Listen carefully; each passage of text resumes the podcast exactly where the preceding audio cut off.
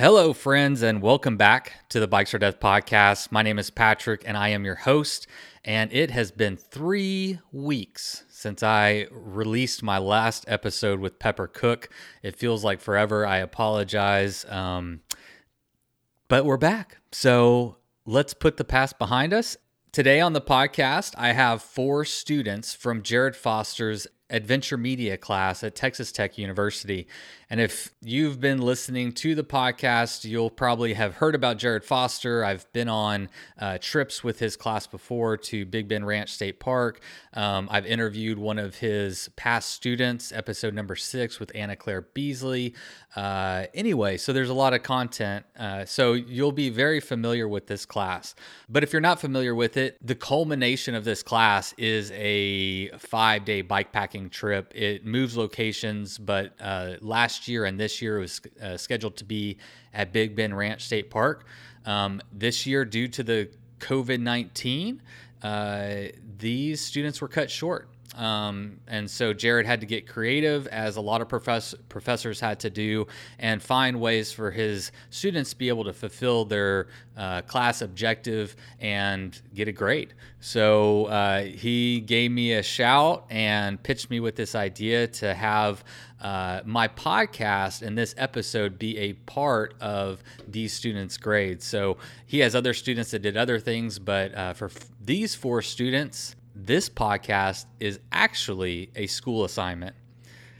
Now, it's not as cool as going bike packing in Big Bend, and I'm really bummed for these students having got to participate um, in that course with the students last year. I know how special that is. I know that they all worked very hard and prepared and planned and did all the things that any of us do when we're getting ready to go on a big trip like that. And unfortunately, it was cut short and this podcast is probably a poor substitute for that trip. Um, but nonetheless, I was happy to help and really honored that he would even ask me uh, to participate. What I really love about this episode is the perspective of first time bike packers. So if you're new to the sport, thinking about getting into it, you may find this episode particularly interesting. These are students who uh, went from little to no experience, maybe didn't even have a bike, and within you know a few months are bike packing uh, for the first time ever. So it's a great perspective for those who are looking at experiencing this maybe for the first time, or if you're a newcomer, maybe you'll be able, be able to relate to some of their stories. All right, well, before we get to the show, let me just remind you that this show is 100% listener supported. There are no advertisers, there are no sponsors. I'm not going to hop in 30 minutes into the episode and be like, this episode is brought to you by underwear. Underwear, you wear it everywhere. See, I don't do that. Instead, I ask that if you can, find a way to contribute to the growth of this show, uh, you can head over to bikesordeath.com. There's lots of ways you can sign up as a Patreon. You can give a one time pay- PayPal donation if you think an episode is super rad. Or you get a stimulus check in the mail and you're like, man, I don't need that money. I'm going to give that to Patrick. Or maybe you need a patch, a sticker, a shirt, something cool. We got a store with lots of great merchandise. And let me remind you that the coronavirus sale is still going on. So if you enter C19 into the coupon code checkout thingy, uh, you will save 19% on everything in the store. How great is that? And lastly, don't forget, please head over to iTunes, leave a rating and or a review. It's very helpful in introducing the show to other people who are seeking out this kind of content. All right, everybody, let's get to the show. And as always, Miles Arbor is going to lead us off with the intro song. Take it away, Miles. You load up your bike, you ride away from home. You could be with your friends or you could be alone You ride for a day or maybe more. You just love being in the great outdoors. Everything you need is strapped to your bars, including that new pillow you got from Santa Claus. To yourself. You left that super lightweight tent on the living room shelf. Bikes. Oh, death. Bikes. Today I have some special guests with me.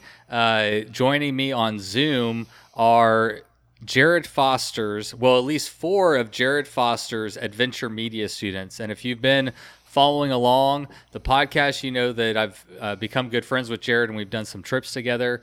And with COVID 19 hitting right in the middle of the semester, uh, his adventure media students weren't able to go out and do the entirety of the course. So he asked me to jump in and help him grade the students. So, welcome to class.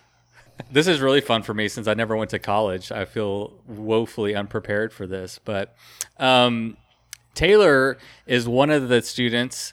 You give us a rundown of what the class is for anybody who hasn't heard of it yet? And also just kind of like take us through what y'all have experienced in the class up till now. Yeah, for sure. So, Adventure Media is a course in the College of Media and Communication at Tech. Basically, it's a mountain biking class that combines media production uh, anyone can apply, people with no mountain biking experience. Last year, a girl did it that had never ridden a bike before. So it's open to everyone, but basically, we spend a semester training to go on a week long bike packing trip to Big Bend Ranch State Park and create uh, video and uh, photography content um, to have that be graded at the end of the semester. So this semester began with uh, bike trips here in Lubbock every two weeks as a class. And then we moved on to a little bit harder uh, at Southland. That was about 30 miles, whereas we were only riding about 16 to 20 before. And then we eventually did uh, an overnighter, Caprock Canyon. And throughout all of these, we were producing media, learning how to produce media, photographs, taking video of each other, uh, and this was all in preparation, like I said, for a week long bike packing trip that was canceled three days before we were supposed to leave because uh, of COVID. Oh. So that is where we're at right now. And uh, now instead of producing that content, this group is going to be making this podcast nice. um, as our as our final product for this class. Cool. Well, I'm very excited and honored to be a part. How heartbreaking was it for you when three days before the trip. You'd worked all semester to go on the trip, and you had it pulled out from underneath you. It was really sad. Uh, my bike was completely packed, like weeks worth week worth of snacks, food, water prepared, and all of it. Um, so to go, I went into Dr. Foster's office the morning of actually, and so he told me face to face that it was uh, canceled, and it was just it was really sad. It felt like um, this whole semester leading up to this awesome trip. And so to have it, you know, end so quickly, along with really the rest of this semester, has just been kind of crushing. Yeah, I, I really can't imagine. And I'm kind of bummed y'all didn't get to go. But again, I'm happy to step in and chat with you guys and have a little bit of fun at least and talk about some bike packing. Uh, just by way of intros, um, why don't we have everybody go around and just for people listening, this is we have four students, and so you know a lot of times my my podcasts are very conversational, but we've decided that uh, we're going to try not to talk over each other and stuff, so it'll be a little be a little bit more question and answer. Um, but just starting off, if we could all just go around and introduce yourself, tell us a little bit about your background and specifically in with cycling and with camping. Um, Colby, why don't you start us off and we'll go down the row.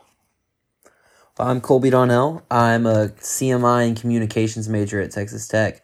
Uh, my experience with biking and camping, I, had a lot of camping experience growing up uh, because I lived on a ranch and worked cattle overnight a lot. So camping was a lot, but biking, I'd uh, mountain biking in specific, I'd only done it once before, and I ended up breaking my leg. Uh, went off the side of a small cliff. Wow. When? Uh, how long ago did you have that experience? About a year and a half ago. Oh, okay. uh, so I was pretty, pretty, fresh. Yeah, it was. Uh, where was I? I was in Palo Duro, and uh, took a wrong turn. Oh, were you on the Comanche Trail? Yeah, yeah, yeah. That's that's where it can get a little gnarly up there. Yeah, no, I went uh, down that. It was my first time, and I thought I was ready for it, and was not. Yeah, it's it's pretty technical, but good for you for trying. I'm curious about uh, growing up on a ranch. I mean, that's very Texas and very country western. Like, are you herding cattle and you have to sleep out there? Because, okay, modern day, right, cowboy, you don't have to sleep out on the range very often, I would think. Not too much. Uh, what would happen is our free range cattle uh, would get lost in like the thicker brush, and so my uncle would have to send us out after them. And if we couldn't find them in the daylight, we'd have to camp out on bedrolls. I like it. I love that, man. Uh, Nay, how about you? Hey, so my name is Najela Hopkins. I'm from Houston, Texas. I'm a public relations major and a political science minor. Um, particularly, I had no experience mountain biking.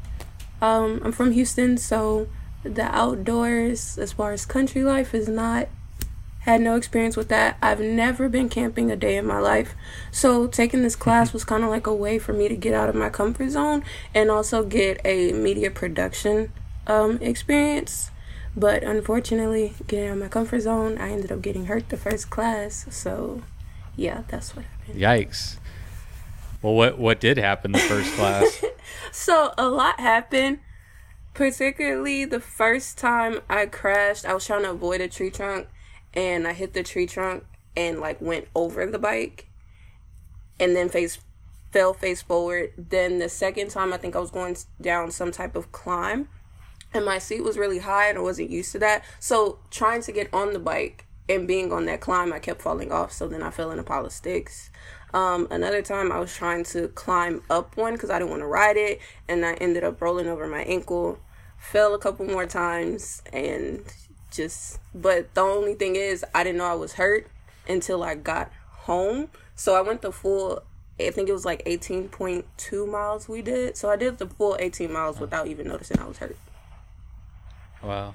Do you have background in like other sports, other athletics growing Um, up? I did dance growing up, and I did a little bit of like track in like elementary school, but that was it. Like my main Wow. um athleticism was dance, so that was really it. Wow. Yeah, so this is big stretch outside your Mm-hmm. comfort zone. Very cool.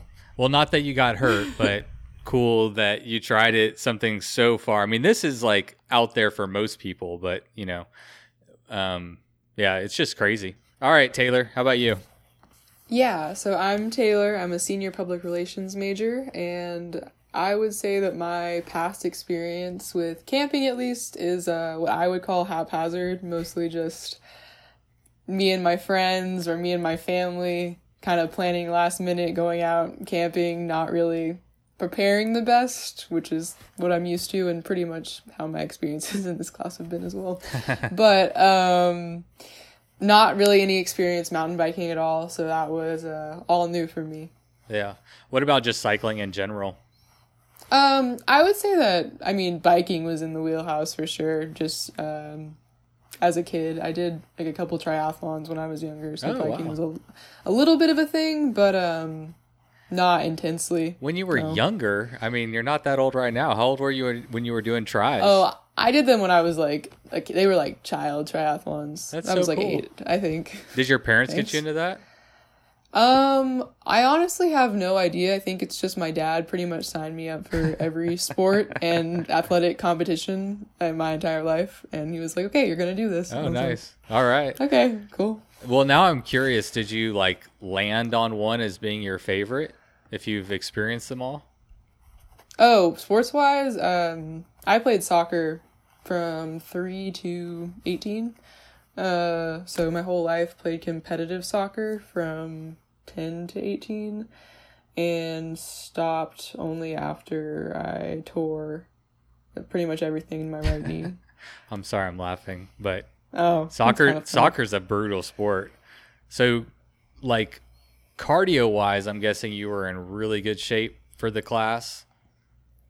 Yeah, I would say I'm in pretty good shape. Um, since college started, obviously I don't really play soccer, but I run pretty obsessively. So Yeah. No, that's good. I mean that that's a good head start. All right. Uh hold on who we got. Colton. Sorry, I forgot for a second. All right, Colton. Hi, I'm Cole Rohrbach. I'm a freshman architecture and business major at Texas Tech, and I hail from the little town of Texico, New Mexico. uh, I had no mountain biking experience going into this. I rode bikes just like a tiny bit when I was a kid. I mean, I can ride a bike, but nothing too extreme. I've been camping a couple times. The reason I got in, like into the class was I was kind of just looking for something to fill the void that I left behind from sports, because I just graduated. I've been filled every bit of my summers and every waking minute with sports basically, and since that was gone, I was trying to come up with something that was gonna kind of replace that. And I was looking through the course catalog and saw this, and I was like, "This looks awesome. I got to do it." You came from a town of how many people? Very close to one thousand. Wow. And your whole life, huh? Yeah, I mean, you lived there your whole life. I moved around when I was a kid, but since first grade, I've been at Texico. wow. Yo, I've got you beat though. How many? Vera, Texas, population 30. Wow. And that's Colby. Yeah. and uh, the answer to that void, Colton, is alcohol. Lots of alcohol. Don't tell my parents that. yeah, we got to keep this friendly for the parents. Uh, well, so the void from sports being that you're just in college now, you're not a professional or not a professional, but you're not a collegiate athlete, and so you were just looking for some more athletic pursuits. Yeah, just really anything to get into. I was involved in just about everything in my school. And then I contemplated going on and playing some college sports, but in the end, because of a couple of different decisions, I just decided to stick with academics and just start living the rest of my life. What about like your, you know, you grew up in a small town. Well, both of you guys, obviously, but um, this desire to like see what else is out there. I mean, was any of that a component of it, or was it just the physical aspect of getting outside and doing something crazy? It was both. I've traveled a little bit for, honestly, mostly with athletics. I got to travel a little bit, but still, I'm from a town of 1,000 people with no landscape. I was ready to go see some new stuff, and I definitely got to with this opportunity. Awesome. Cool. Well, we'll talk some more about it. Thanks, guys, for all being here.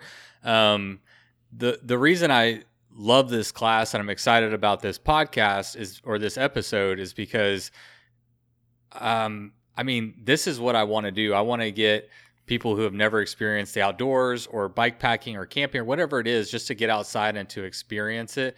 And so Jared does that. He takes people with little to no experience with very diverse backgrounds and he puts them in some really crazy epic situations and and kind of teaches you some stuff along the way, which is impressive. I'd just be trying to focus on keeping you guys alive, but um but I I love that, and I um, I'm excited to share y'all's perspective because there's a lot of people out there who want to get into bike packing, who have never gone on their first camping trip, who have their own fears or trepidations, uh, whatever it may be. Um, so. Uh, looking forward to talking to y'all. Thanks for being here. And uh, I want to start off with uh. Uh, what kind of prep or research did you do about bike packing before this class? Um, so particularly when I applied, I didn't really know what it was. I was just trying to get in it, and then once I did the interview, it wasn't until what I really like. Oh, like we're literally like on a bike, everything's in a backpack, and you're like just like you're just going. So I was like, okay. And then he told me about a girl that had never ridden a bike before who did it. So I was like, if she can do it, I can do it. So I would see the video in the College of Media and Communications, and I would look at it, and I'd be like, okay, not particularly what I'm used to, but I feel I still think that I can do it. So it's like watch the Big Bend video. Um, I learned a little bit from Dr. Foster during the interview.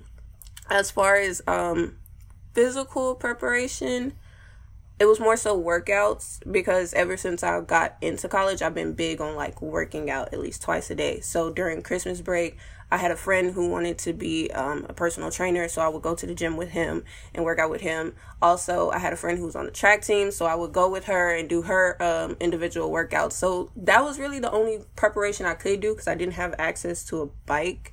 So I kind of just did what I could and was like jumped into it. What about? I mean, what were you thinking when you were watching that? What What was the name of that bikepacking video? The Adventure Media one? Was I? in Was it the one I was in? Um, I'm not you don't remember? It's okay. sure. I had a very important role, but I'm not sure. It's been a minute w- since I watched it. It's, yeah, it's all good. I know that uh, I can't remember the title of it, but the class that I went on in 20 shit, what are we in now? Was it 2019? Yeah. 2019 uh, they they produced a video. Um, but I guess the question is, do you remember like having any feelings like what the heck did I sign myself up Yes. for? So after the interview, got closer to the class and closer and closer to the ride. And I would it would just still be displaying in the MCOM building. And sometimes I'll just stand there and watch it and I'll be like, Can I really do this? Like I would literally second guess myself and then I'll have to turn around and be like, You signed up for this class for a reason. You spent money on the class, so you're gonna do it. Like when I would see like the the hills and like the rocks and they had all these cuts and you know bruises and I was like I don't think I don't I don't know if I could do this. but at the end of the day, there was a purpose for me getting in the class, so it wasn't an option of backing out or dropping the class. So I was like, you know what? It's a new experience, a new experience comes new challenges. Yeah. What was your main motivation for being part of the class? experience and just um an experience and kind of just getting out of my comfort zone because when I would tell people this is specifically after I got hurt when people ask me oh how did you get hurt? And I say mountain biking.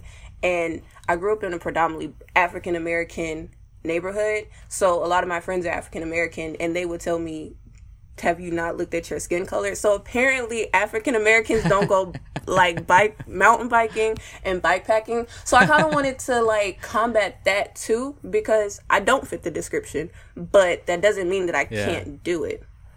Yeah, I love that, and I appreciate that. I will say that African Americans are underrepresented in bikepacking, mm-hmm. and like I have only met one uh, female African American bike packer since I've started doing this, and uh, so I think it's good. We need examples because people they learn from examples. Whenever you see somebody else, you're like, oh, okay, other people do do it, and then something like unlocks in your mind, you know. So I think that's cool. I really do. Um, and it's something I hope that like this show can continue to do is, uh, is is show like that anybody can go do this. It doesn't matter your experience, race, gender. It, do, it just doesn't matter. Anyone can go do this kind of stuff. Um, did you, what was your biggest fear going in to the class? My biggest fear, I had quite a few fears, but it was more so on the camping side of it. Never been camping, so I didn't know like you had to use the restroom outside. I didn't know that like there was no signal out there. So I was really adamant about getting a um phone charging case. So it's a case that charges your phone without actually being like plugged in. So I was really adamant about getting that because I was like, I don't care if I don't have signal. When I get signal, like I don't want to like have an emergency and not be able to call 911. So I refused to let my phone die. So that was my big thing is Yeah. kind of just being digitally disconnected and having to use the restroom outside and camping and sleeping outside. How old were you when you got a cell phone? Do you remember? I was like maybe 14, 13 or 14 years old. Yeah. Yeah. So it'd be like the first time in a long time you'd be like disconnected from your phone, like out in the middle of nowhere. You can't call anybody, can't call your mom and say, "Hey, I'm good." I mean, you're just out there. It's a real it's a real like sombering experience when you realize how vulnerable you are and you put yourself in a position you're like, "Dang, man, I'm not used to this." Uh okay, how about Taylor? Um, what kind of expectations did you personally have going into the class?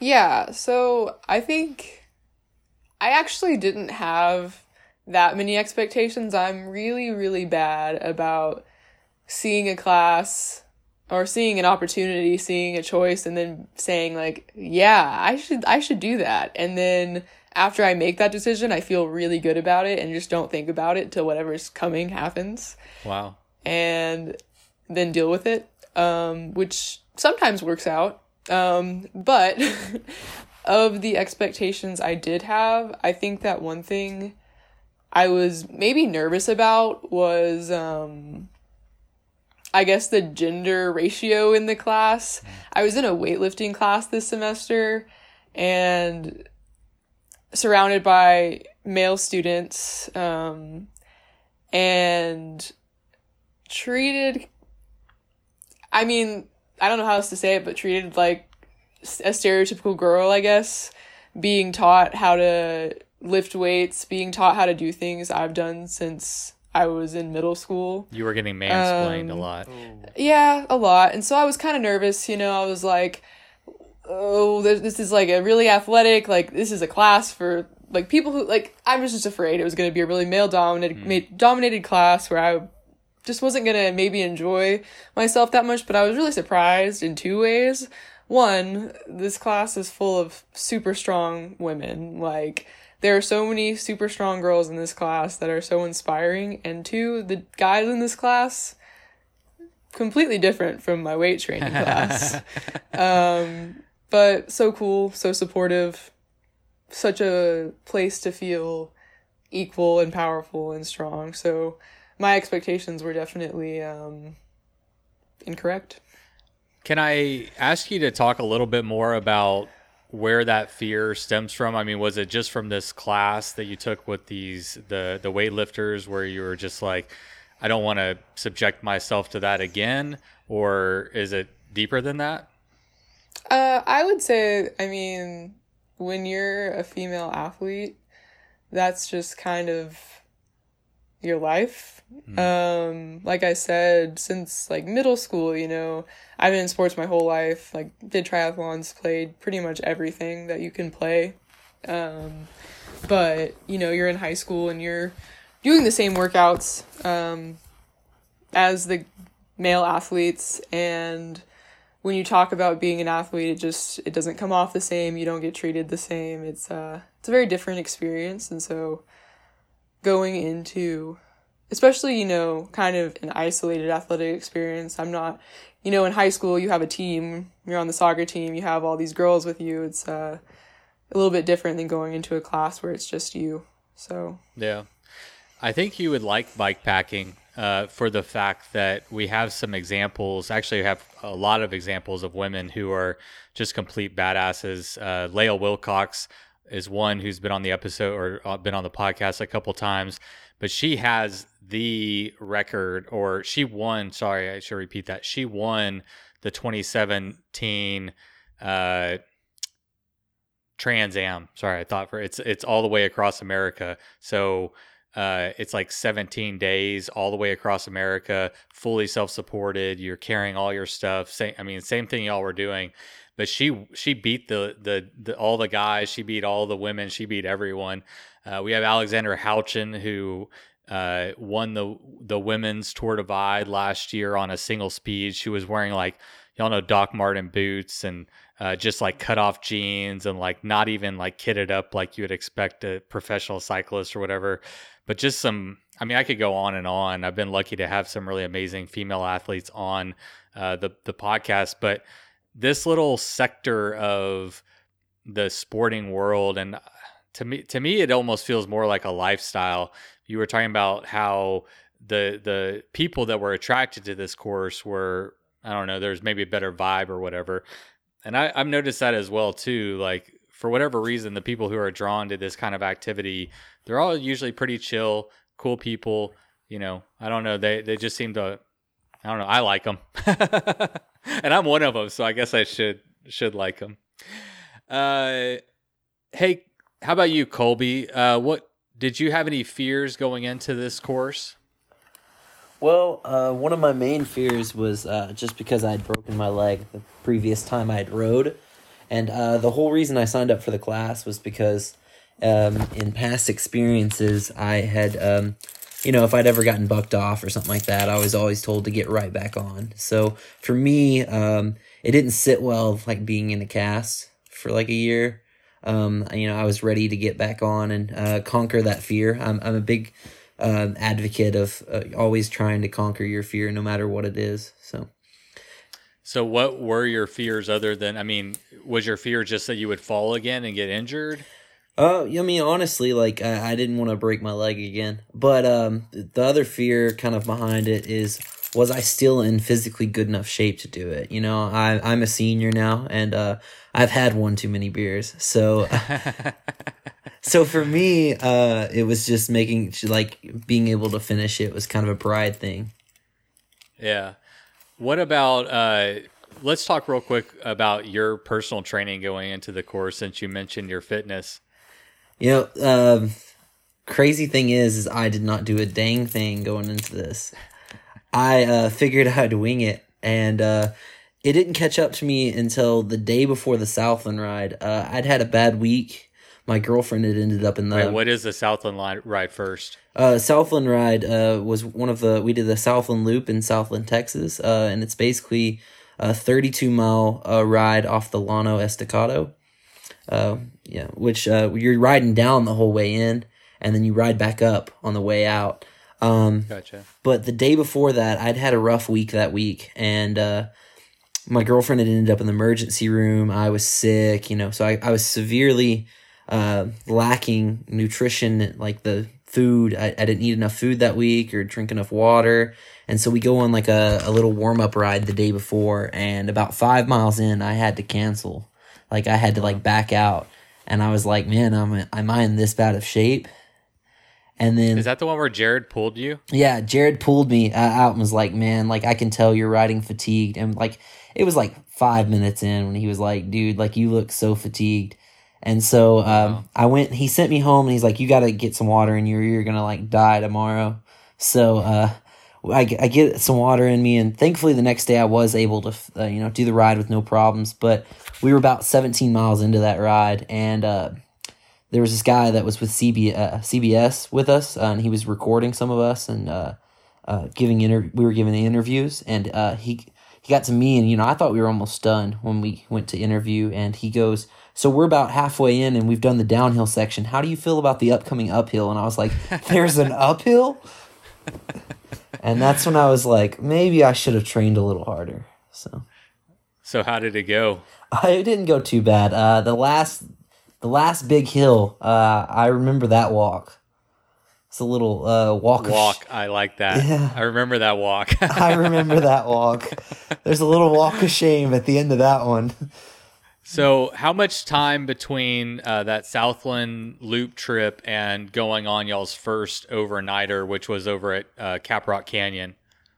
Uh, I think two weeks uh, in between. So, did you do any additional training? Yeah. Or just more beers? Uh, I mean, I, I liked. I mixed in a few runs in between beers. ah, okay. Yeah. Okay. I, I So you you- know, with my curls. With your curls, yeah. good. Well, that was a good. That's a good segue into y'all's first overnighter, the uh, the Caprock Canyon uh, trip. Uh, Colby, do you want to give us like just a rundown of what that trip is? Absolutely. Uh, you start in uh, South Plains, Texas, and uh, you're riding on um, recovered uh, railroad beds the first part of the leg of the trip.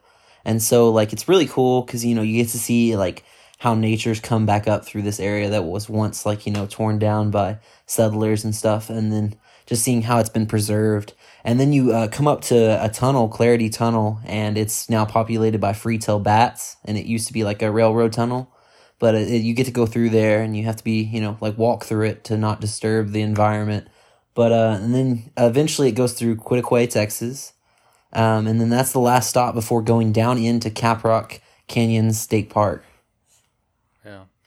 And I remember uh, from earlier that uh, you have a connection to that land that I was interested in hearing more about. yeah uh my uncle actually owns a stretch of land that uh, dips down into the Caprock Canyons and so when I was younger I would have to go fetch cattle that got stuck down in there and I'd camp out overnight and uh, just hearing the different stories felt made me feel really connected. So when we got to the canyon, it was like coming home for me.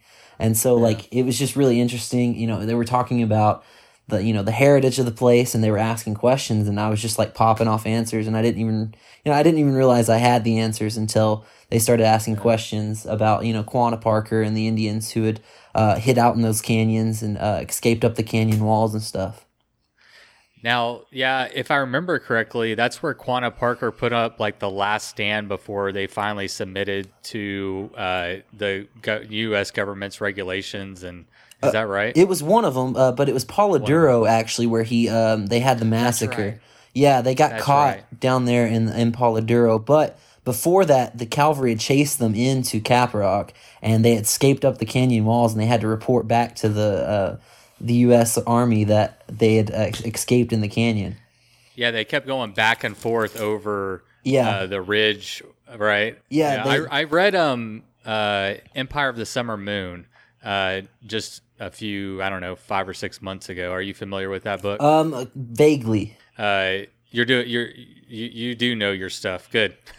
Yeah, but it was really cool because you know, like, also uh, my family's Native American too, so like it was like cool getting to see like both sides of it, and like getting to see where b- both my ancestors came from, like the, both the cowboy Yeah. and the Indian side. So Uh, man, that is interesting. I'd like to talk to you more about that some other time. Um, so you've experienced that land oh, your whole life, yeah, a for big since, portion of it. since um I was like five, six years old, I've been going out there. Did experiencing it in this other way shift your perspective at all? honestly yeah it made me like see the beauty in the land more than i you know for me it was just you know like a, a normal day. It was just another road. It was just another uh, day at home. And uh, seeing it from this perspective and like getting to watch people like marvel uh, you know at the canyon walls and like the scenery around and uh, was really different for me and uh, eye-opening to like why we need to preserve kind of this like different natural heritage areas in Yeah. like the world Yeah, that's a very special one, and I couldn't agree more. Uh, both of those, that one and Palo Duro Canyon here in Texas, are uh, very historically and naturally uh, important.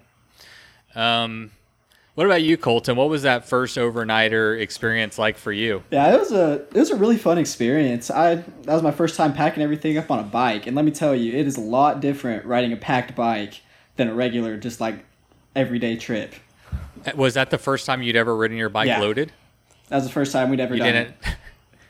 well, let me ask you this: Does Jared, as like, does Jared as the instructor, uh, hint to y'all that maybe you should load them up and ride them around town, or take them out to the local trails prior to going on the overnighter? Or Uh, yeah, no, he never mentioned that one.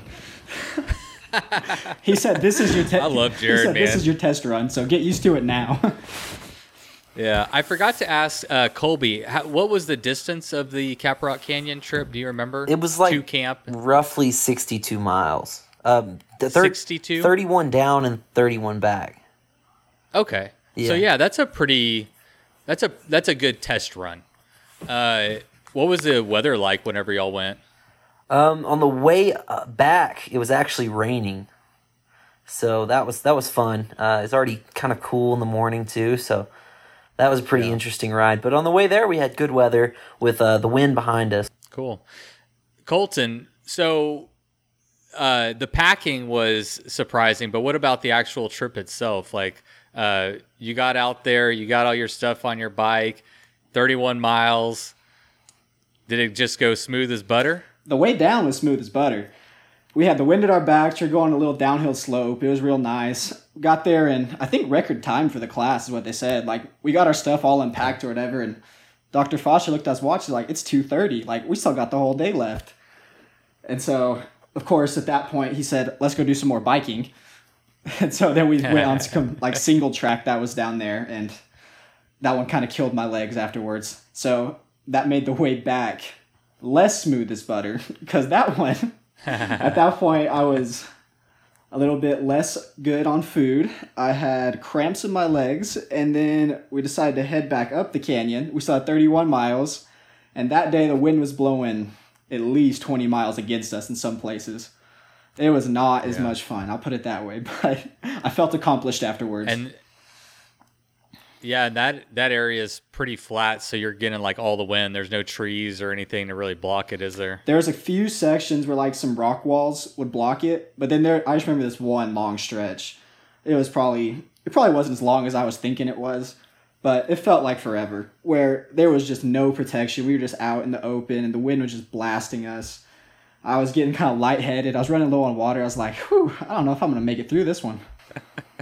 So what'd you do? Stepped off the bike for like a few seconds, got some water, and then made it to the next stop. And then after that, it was all good.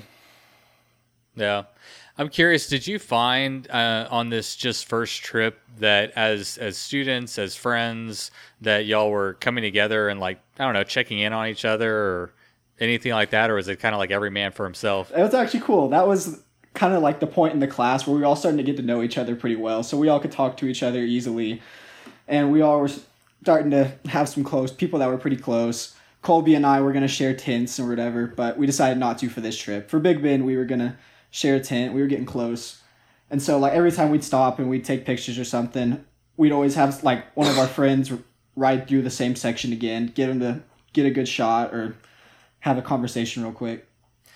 Now, Najula, you weren't able to go on this trip. No, I wasn't.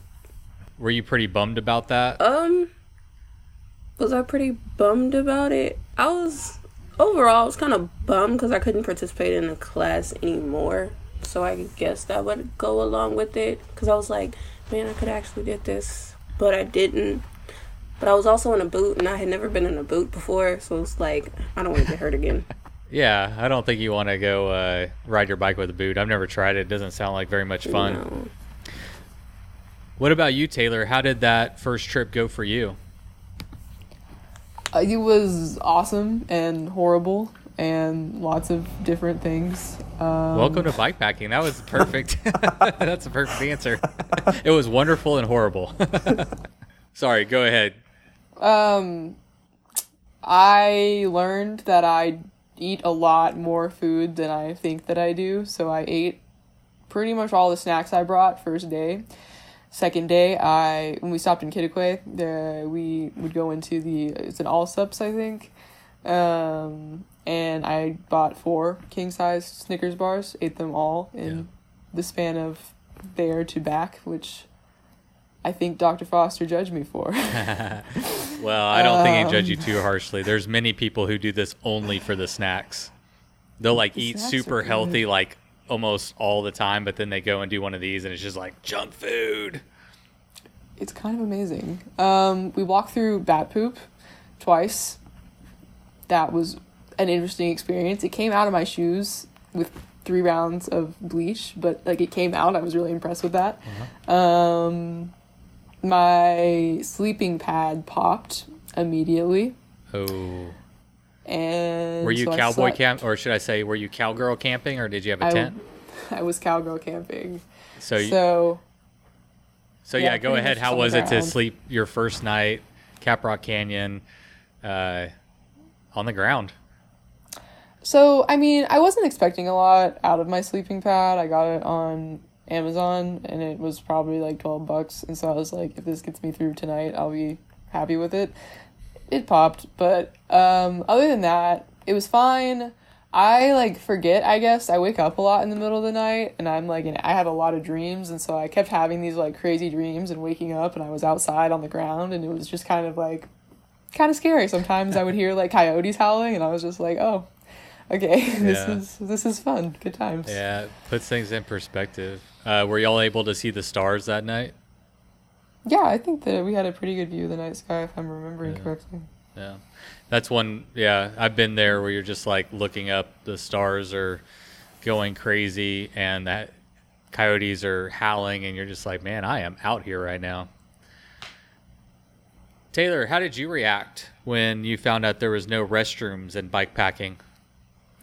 So I didn't think about this until we were halfway through the class. Um, I won one of the scholarships that Anna Claire Beasley does for this class, You, and you won the scholarship? Wait, what? yes. Oh, awesome. Um, and so Anna Claire came over to my apartment and she was showing me stuff and we were just talking and she was like, "Oh yeah, so like have you planned for how you're going to go to the bathroom?" And I was like, "What?" and that had to be explained to me. And how'd you feel about that? Um, you know, it's not like I think it's horrible. Like to be honest, I I I I, I wasn't that freaked out by it. I think the thing that was the weirdest to me is like how far am I going to have to walk for me to be like out of like dis like out of sight distance of everyone else and also like how tired am I going to be? Is there going to be a point where I'm like just on the horizon? Like how is it really going to go? Yeah. So I was a little concerned. I figured that I'd probably be tired enough that it wouldn't matter, but yeah, definitely a little bit shocking to think about the actual logistics. yeah, it's one of those things you part of life. What about you, Colton? I hear you had a good good bathroom story. Yeah, this one is actually one of my friends on the trip. It's I gotta say, it's one of my Okay. favorite memories from this class. Uh, Hit me.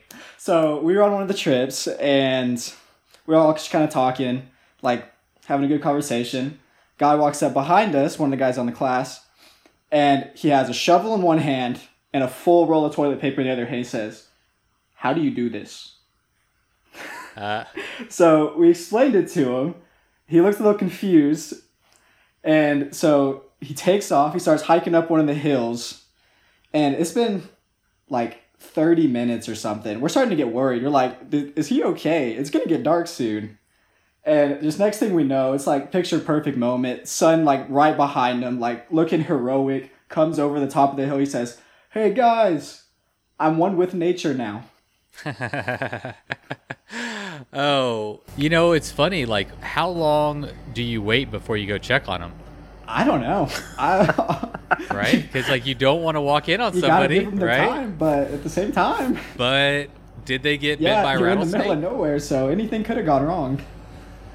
Huh. Yeah, that's I've never thought about that before, but that is a conundrum. We'll have to figure out what the appropriate amount of time is. I feel like 40 minutes, 45 minutes, 45. you're safe. I feel Yeah, like that's still 45. Pretty. That's a long time. I don't know. I'd be scared. No, but you said he was going 30. Yeah. So, I mean, he was cutting it close to that 45 minute mark. for mark. sure. I would not want to be having to go to the All right. bathroom outside for 30 minutes though. Ah, it's it's part of the fun of bike packing, I guess. We'll just chalk it up to part of the experience. so, all right. So y'all had prepared all semester, gone on some training rides. You did your first trip, getting ready to go. Uh, Taylor, I think you were the one who said you were all packed up three days before the trip to Big Bend Ranch State Park, and it was canceled. Um, but I understand that some people went on the trip. Who here went on the trip I did. to Big Bend? I went on the trip. And that's Colton. Colton. Okay, so Colton, you were you were the only one that went to Big Bend out of this group, but were there other people from your class that went with you or Yeah. There ended up being, let me think. I think six of us total, which included uh, one of the guys that came along as a guide. uh, and they were all from the yeah, class? they were all part of the class. And just for uh, you know disclosure, full disclosure. So was the state park closed down? What what was? How did y'all work the logistics? It was actually kind of crazy because like it wasn't as big of a deal. Like the world hadn't gone quite as crazy about COVID nineteen whenever we were heading out there. So we had no problems going up there. Like no one was making us like wear masks or like stay out of buildings or different things. And so we go into the ranger station, we sign in, and as we're coming back, we all got our cell service back right at that ranger station. We found out that that was actually the last station left open in Texas. Was the one that we were in. Oh wow. Yeah. And then after that, everything was just crazy. Like we went back into Terlingua and we actually spent another night out there just because no one was ready to head back to this craziness yet. And so we just Okay, so back up real quick. So you go to the ranger station, and they inform you that you're the first, or they are the last ranger station still open. Are and they're like okay with y'all going on, out and bike bike Oh no, packing? that um once we got back, they were the only ones open. Whenever we went out there, oh, like everything was open. And then within the like I 3 gotcha. to 4 days that we were out there, like everything shut down. Okay, okay. So what? So how long were you out there? How many miles did you do? We spent 3 nights out there and I'm pretty sure we got around 60 miles in. And how did it go? I mean, uh, I got to say yeah. What? it was a once in a lifetime experience. I'm like completely thrilled that I decided to go and do it. Like it really brought into perspective what real bike packing was to me because you really get the whole feel of the mountain and the rocks underneath you, the actual difficulty of the terrain. You didn't quite get that in the Caprock one because it was mostly just like smooth roads almost. But then whenever you're out there and like a day's like away from medical assistance, like, and you're out there on your own, like, you really get a feel for Yeah. what, like, how real everything is at that moment. Oh yeah. Did anything go wrong? Any any scary moments? We had two scary moments back to back. So we had we'd gone through all the way and we were spending our last night. We'd stopped for camp. We were like we'd already set up camp and everything, but we still had most of the day left because one of the guys with us was working on his grad project. And so he was asking us to get some footage of some like rides that he could repeat over and over to compare footage with. And so at this point, we'd taken all our bags off our bikes and everything. And I was actually the first one that he asked to like put a GoPro on me and do this one run. And so we took all the bags off, they put the GoPro on, and he said, Go. Like, and I've been waiting to hear that the whole time.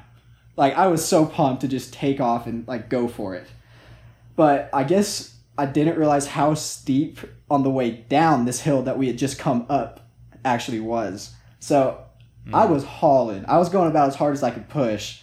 And we got I got to the bottom of this hill and there's this massive like riverbed kind of thing and it had a big incline right at the bottom and I hit that thing and I I actually caught about I would probably go with 2 seconds of air.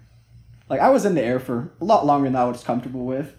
Crash landed into a bush and I actually ended up dislocating one of my thumbs, but yeah. Really? So I rode out the rest of You just pop it back oh, in yeah. or what? We had I had another girl right behind me, and she didn't see the crash because I'd kind of gone a little bit farther ahead. But she like pulled up after she saw that I'd wrecked, and she's like, "Are you okay?" I was like holding everything. I was like, "Yeah, I'm good." I was like, "Wait, hold up. You know? You're gonna want to turn around for this." and so she turned around. I just shoved my thumb back into place. Have you done that before? I've done it with my shoulder. I've never done it with my thumb. Huh.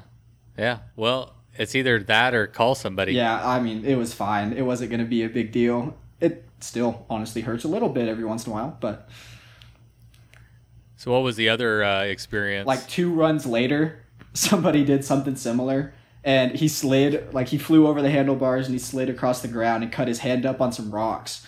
And his hand was pretty messed up. Like I, if I can get you some pictures or some video we took of it, like it was, it was dripping blood everywhere. Was this day one of the trip? it was what the day last was night this? that we were going to spend. Oh, it was the last Yeah. night.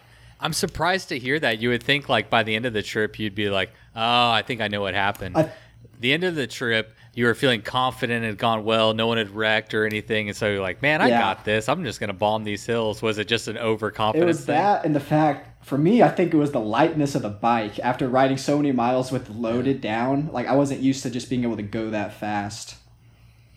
Yeah, bikes. I mean, it probably doesn't need to be said, but they handle way different with weight on them, and some of them uh, handle better with weight because they kind of keep your traction. You're not bouncing all around, Yeah. you know. So, what was your biggest takeaway from that Big Bend experience, the the trip that you took? So I think my biggest takeaway from particularly that trip was just one just hang on and let your bike go downhill first of all. I I found out you're not supposed to like maneuver in and out. Once it's going downhill, it's going downhill. So that's the technical thing. and then I just kind of learned to stop and appreciate things. I mean, we we were on a trip and we no longer were on the same schedule that Dr. Foster had us on. So we kind of could do things at our pace or whatever, however we wanted to do it. And so we got to stop at some like old ruins where I don't remember what period they were from, but some ancient civilizations left like handprints and stuff. We got to just sit, eat lunch, and take it all in. Yeah. There's some really neat spots like that.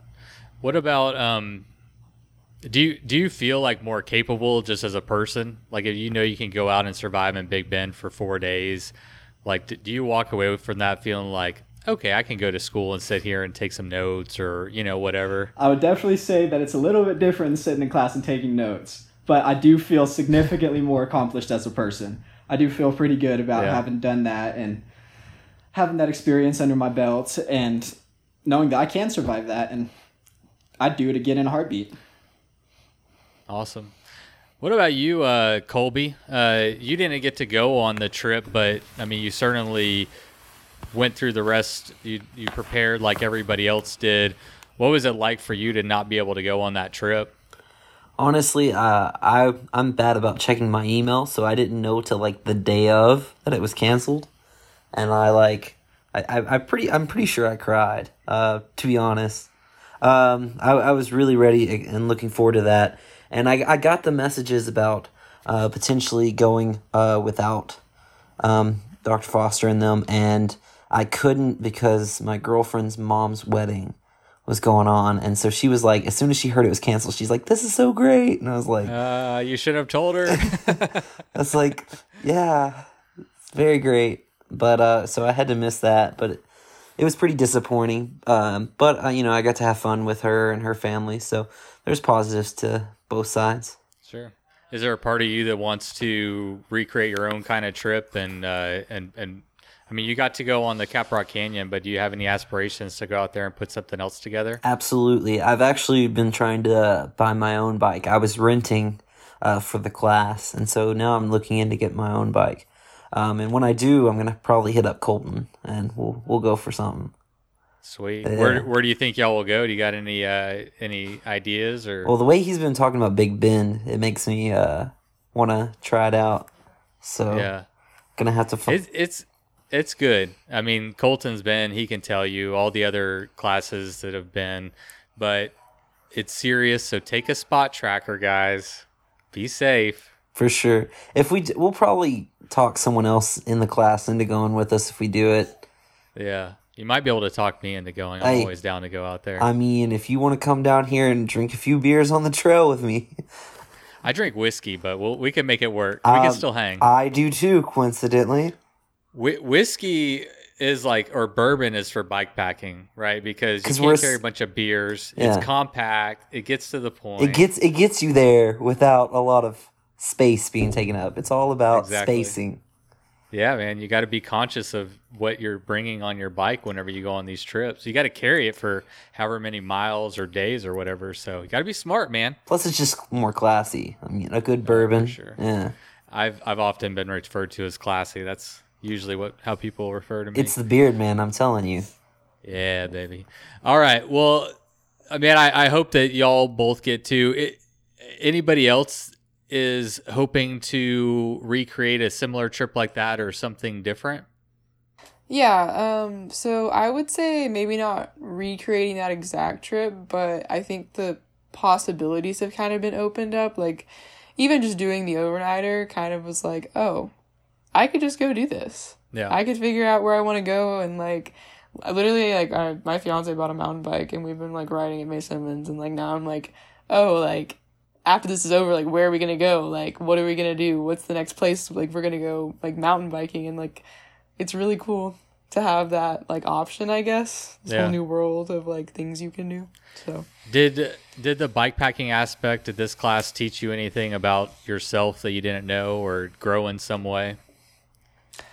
Yeah, um, this is probably, I guess, kind of a weird way to gr- like say I grew in a class that's so physically demanding. But um, one of the coolest parts for me was the relationships. I'm what I like to call a shy extrovert.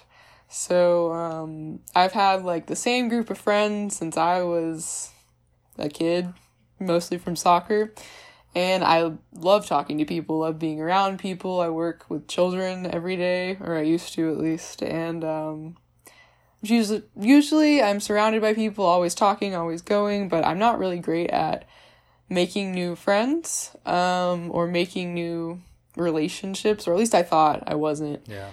Um, so I guess one of the things this class taught me is like I can, I can go do that, and also, you know, you kind of just have to put yourself out there. You gotta say yes, and gotta go if you really want to make make new relationships and create new experiences. Yeah.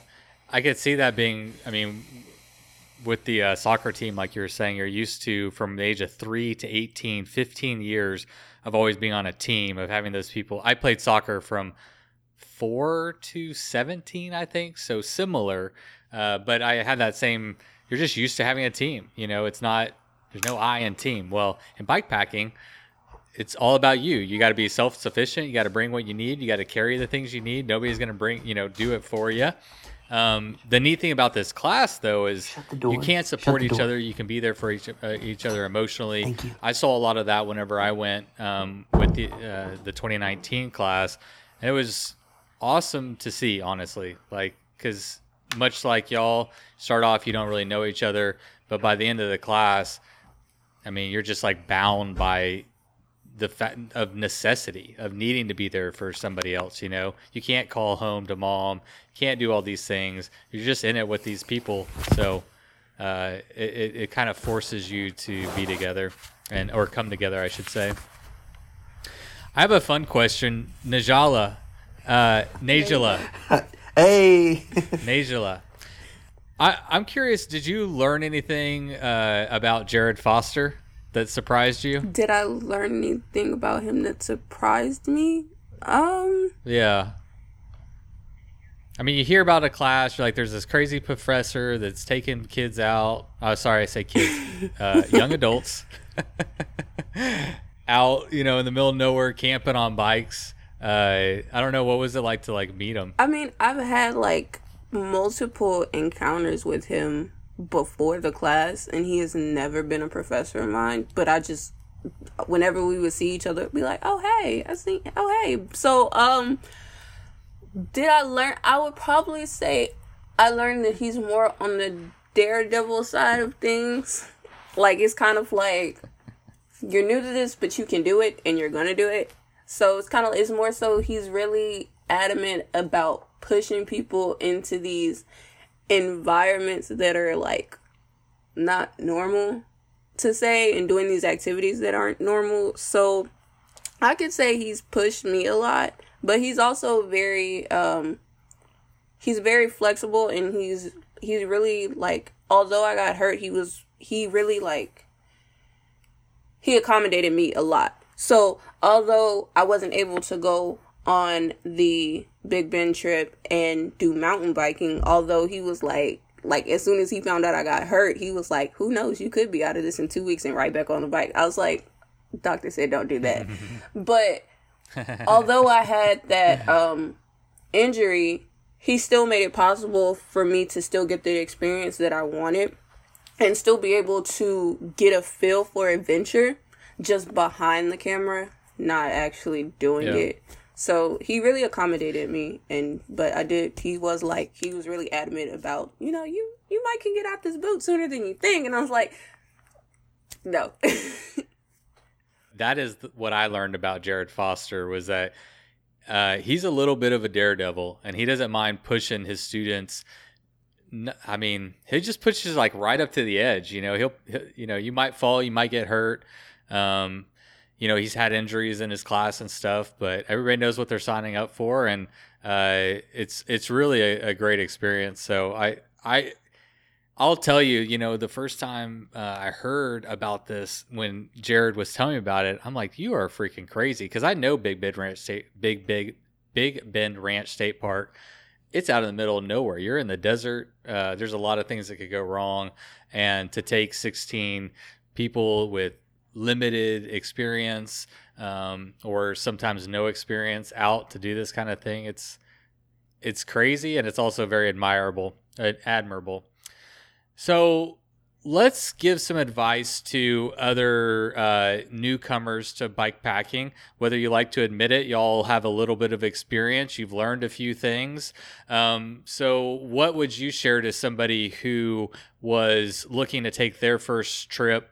Um, Colby, let's start with you. What what uh, advice would you give to a new bike packer? Well, if you're doing an overnight trip, the first thing I would suggest, the most important thing that I learned is get all of the weight that you can under your center of gravity.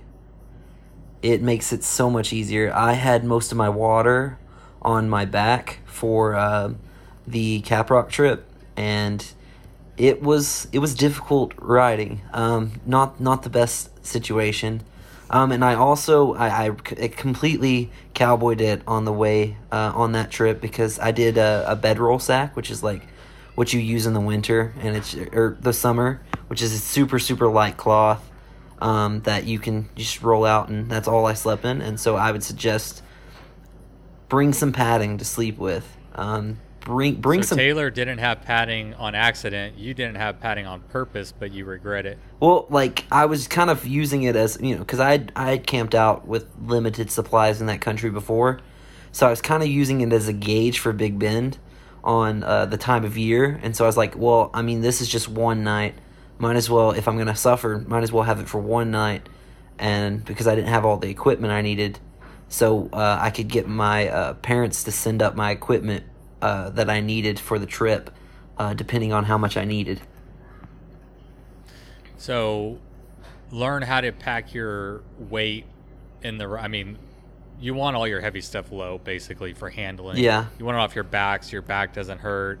Your back is putting pressure on your bum, which is what's sitting on the saddle. So, there's a lot of reasons why just having it off your back somewhere lower makes a lot of sense. Yeah, which I, I got most of it under. I just I'd put my water in my bag, and that was like the heaviest thing I had.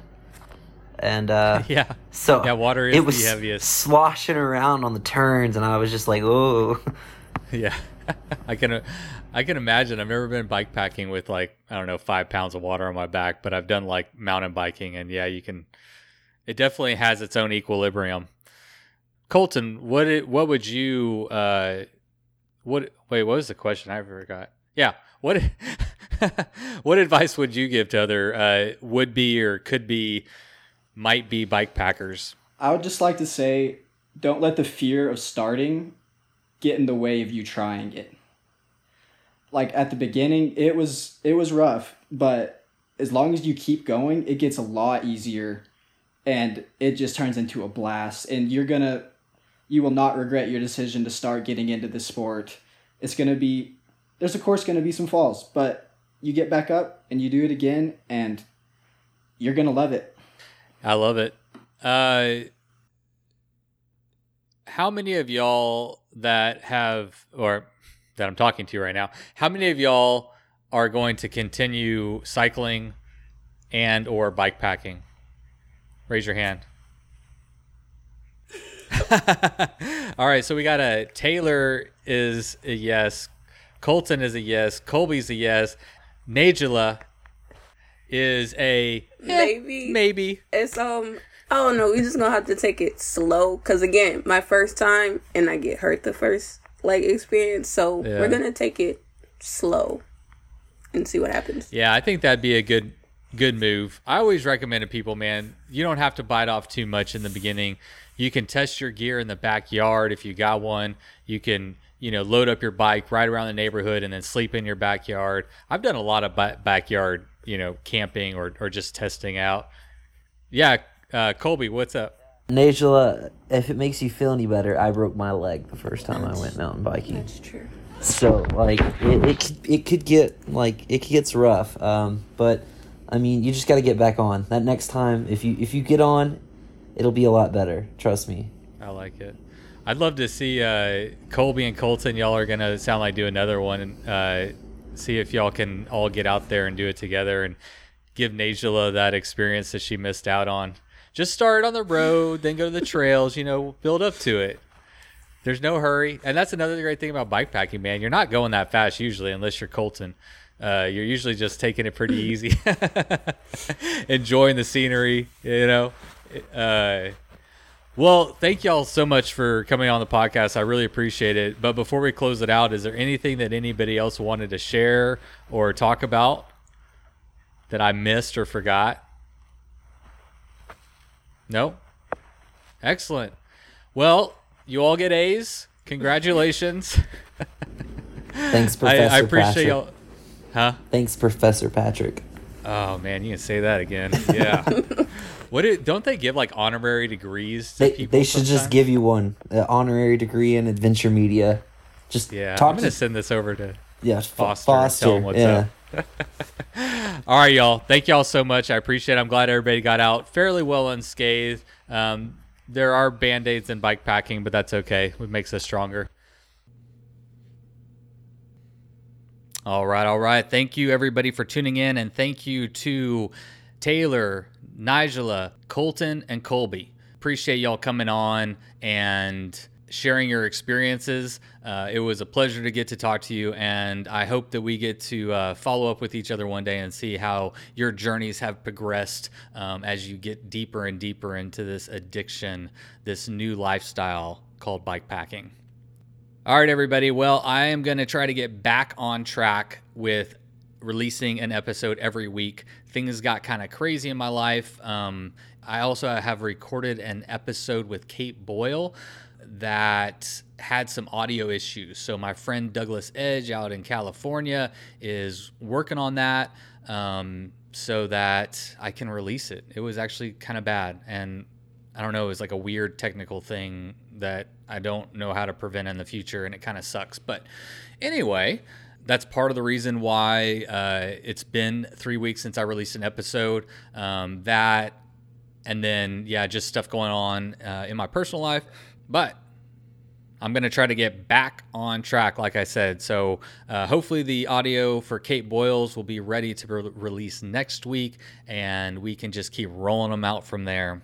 As always, everybody, I appreciate it. I appreciate your support, um, whether it is financial or just a message. Um, y'all are great. I appreciate it.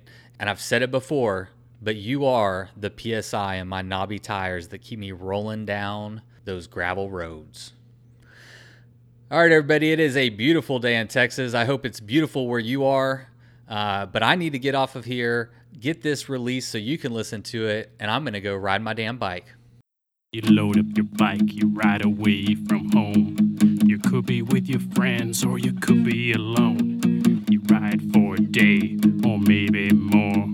You just love being in the great outdoors. Everything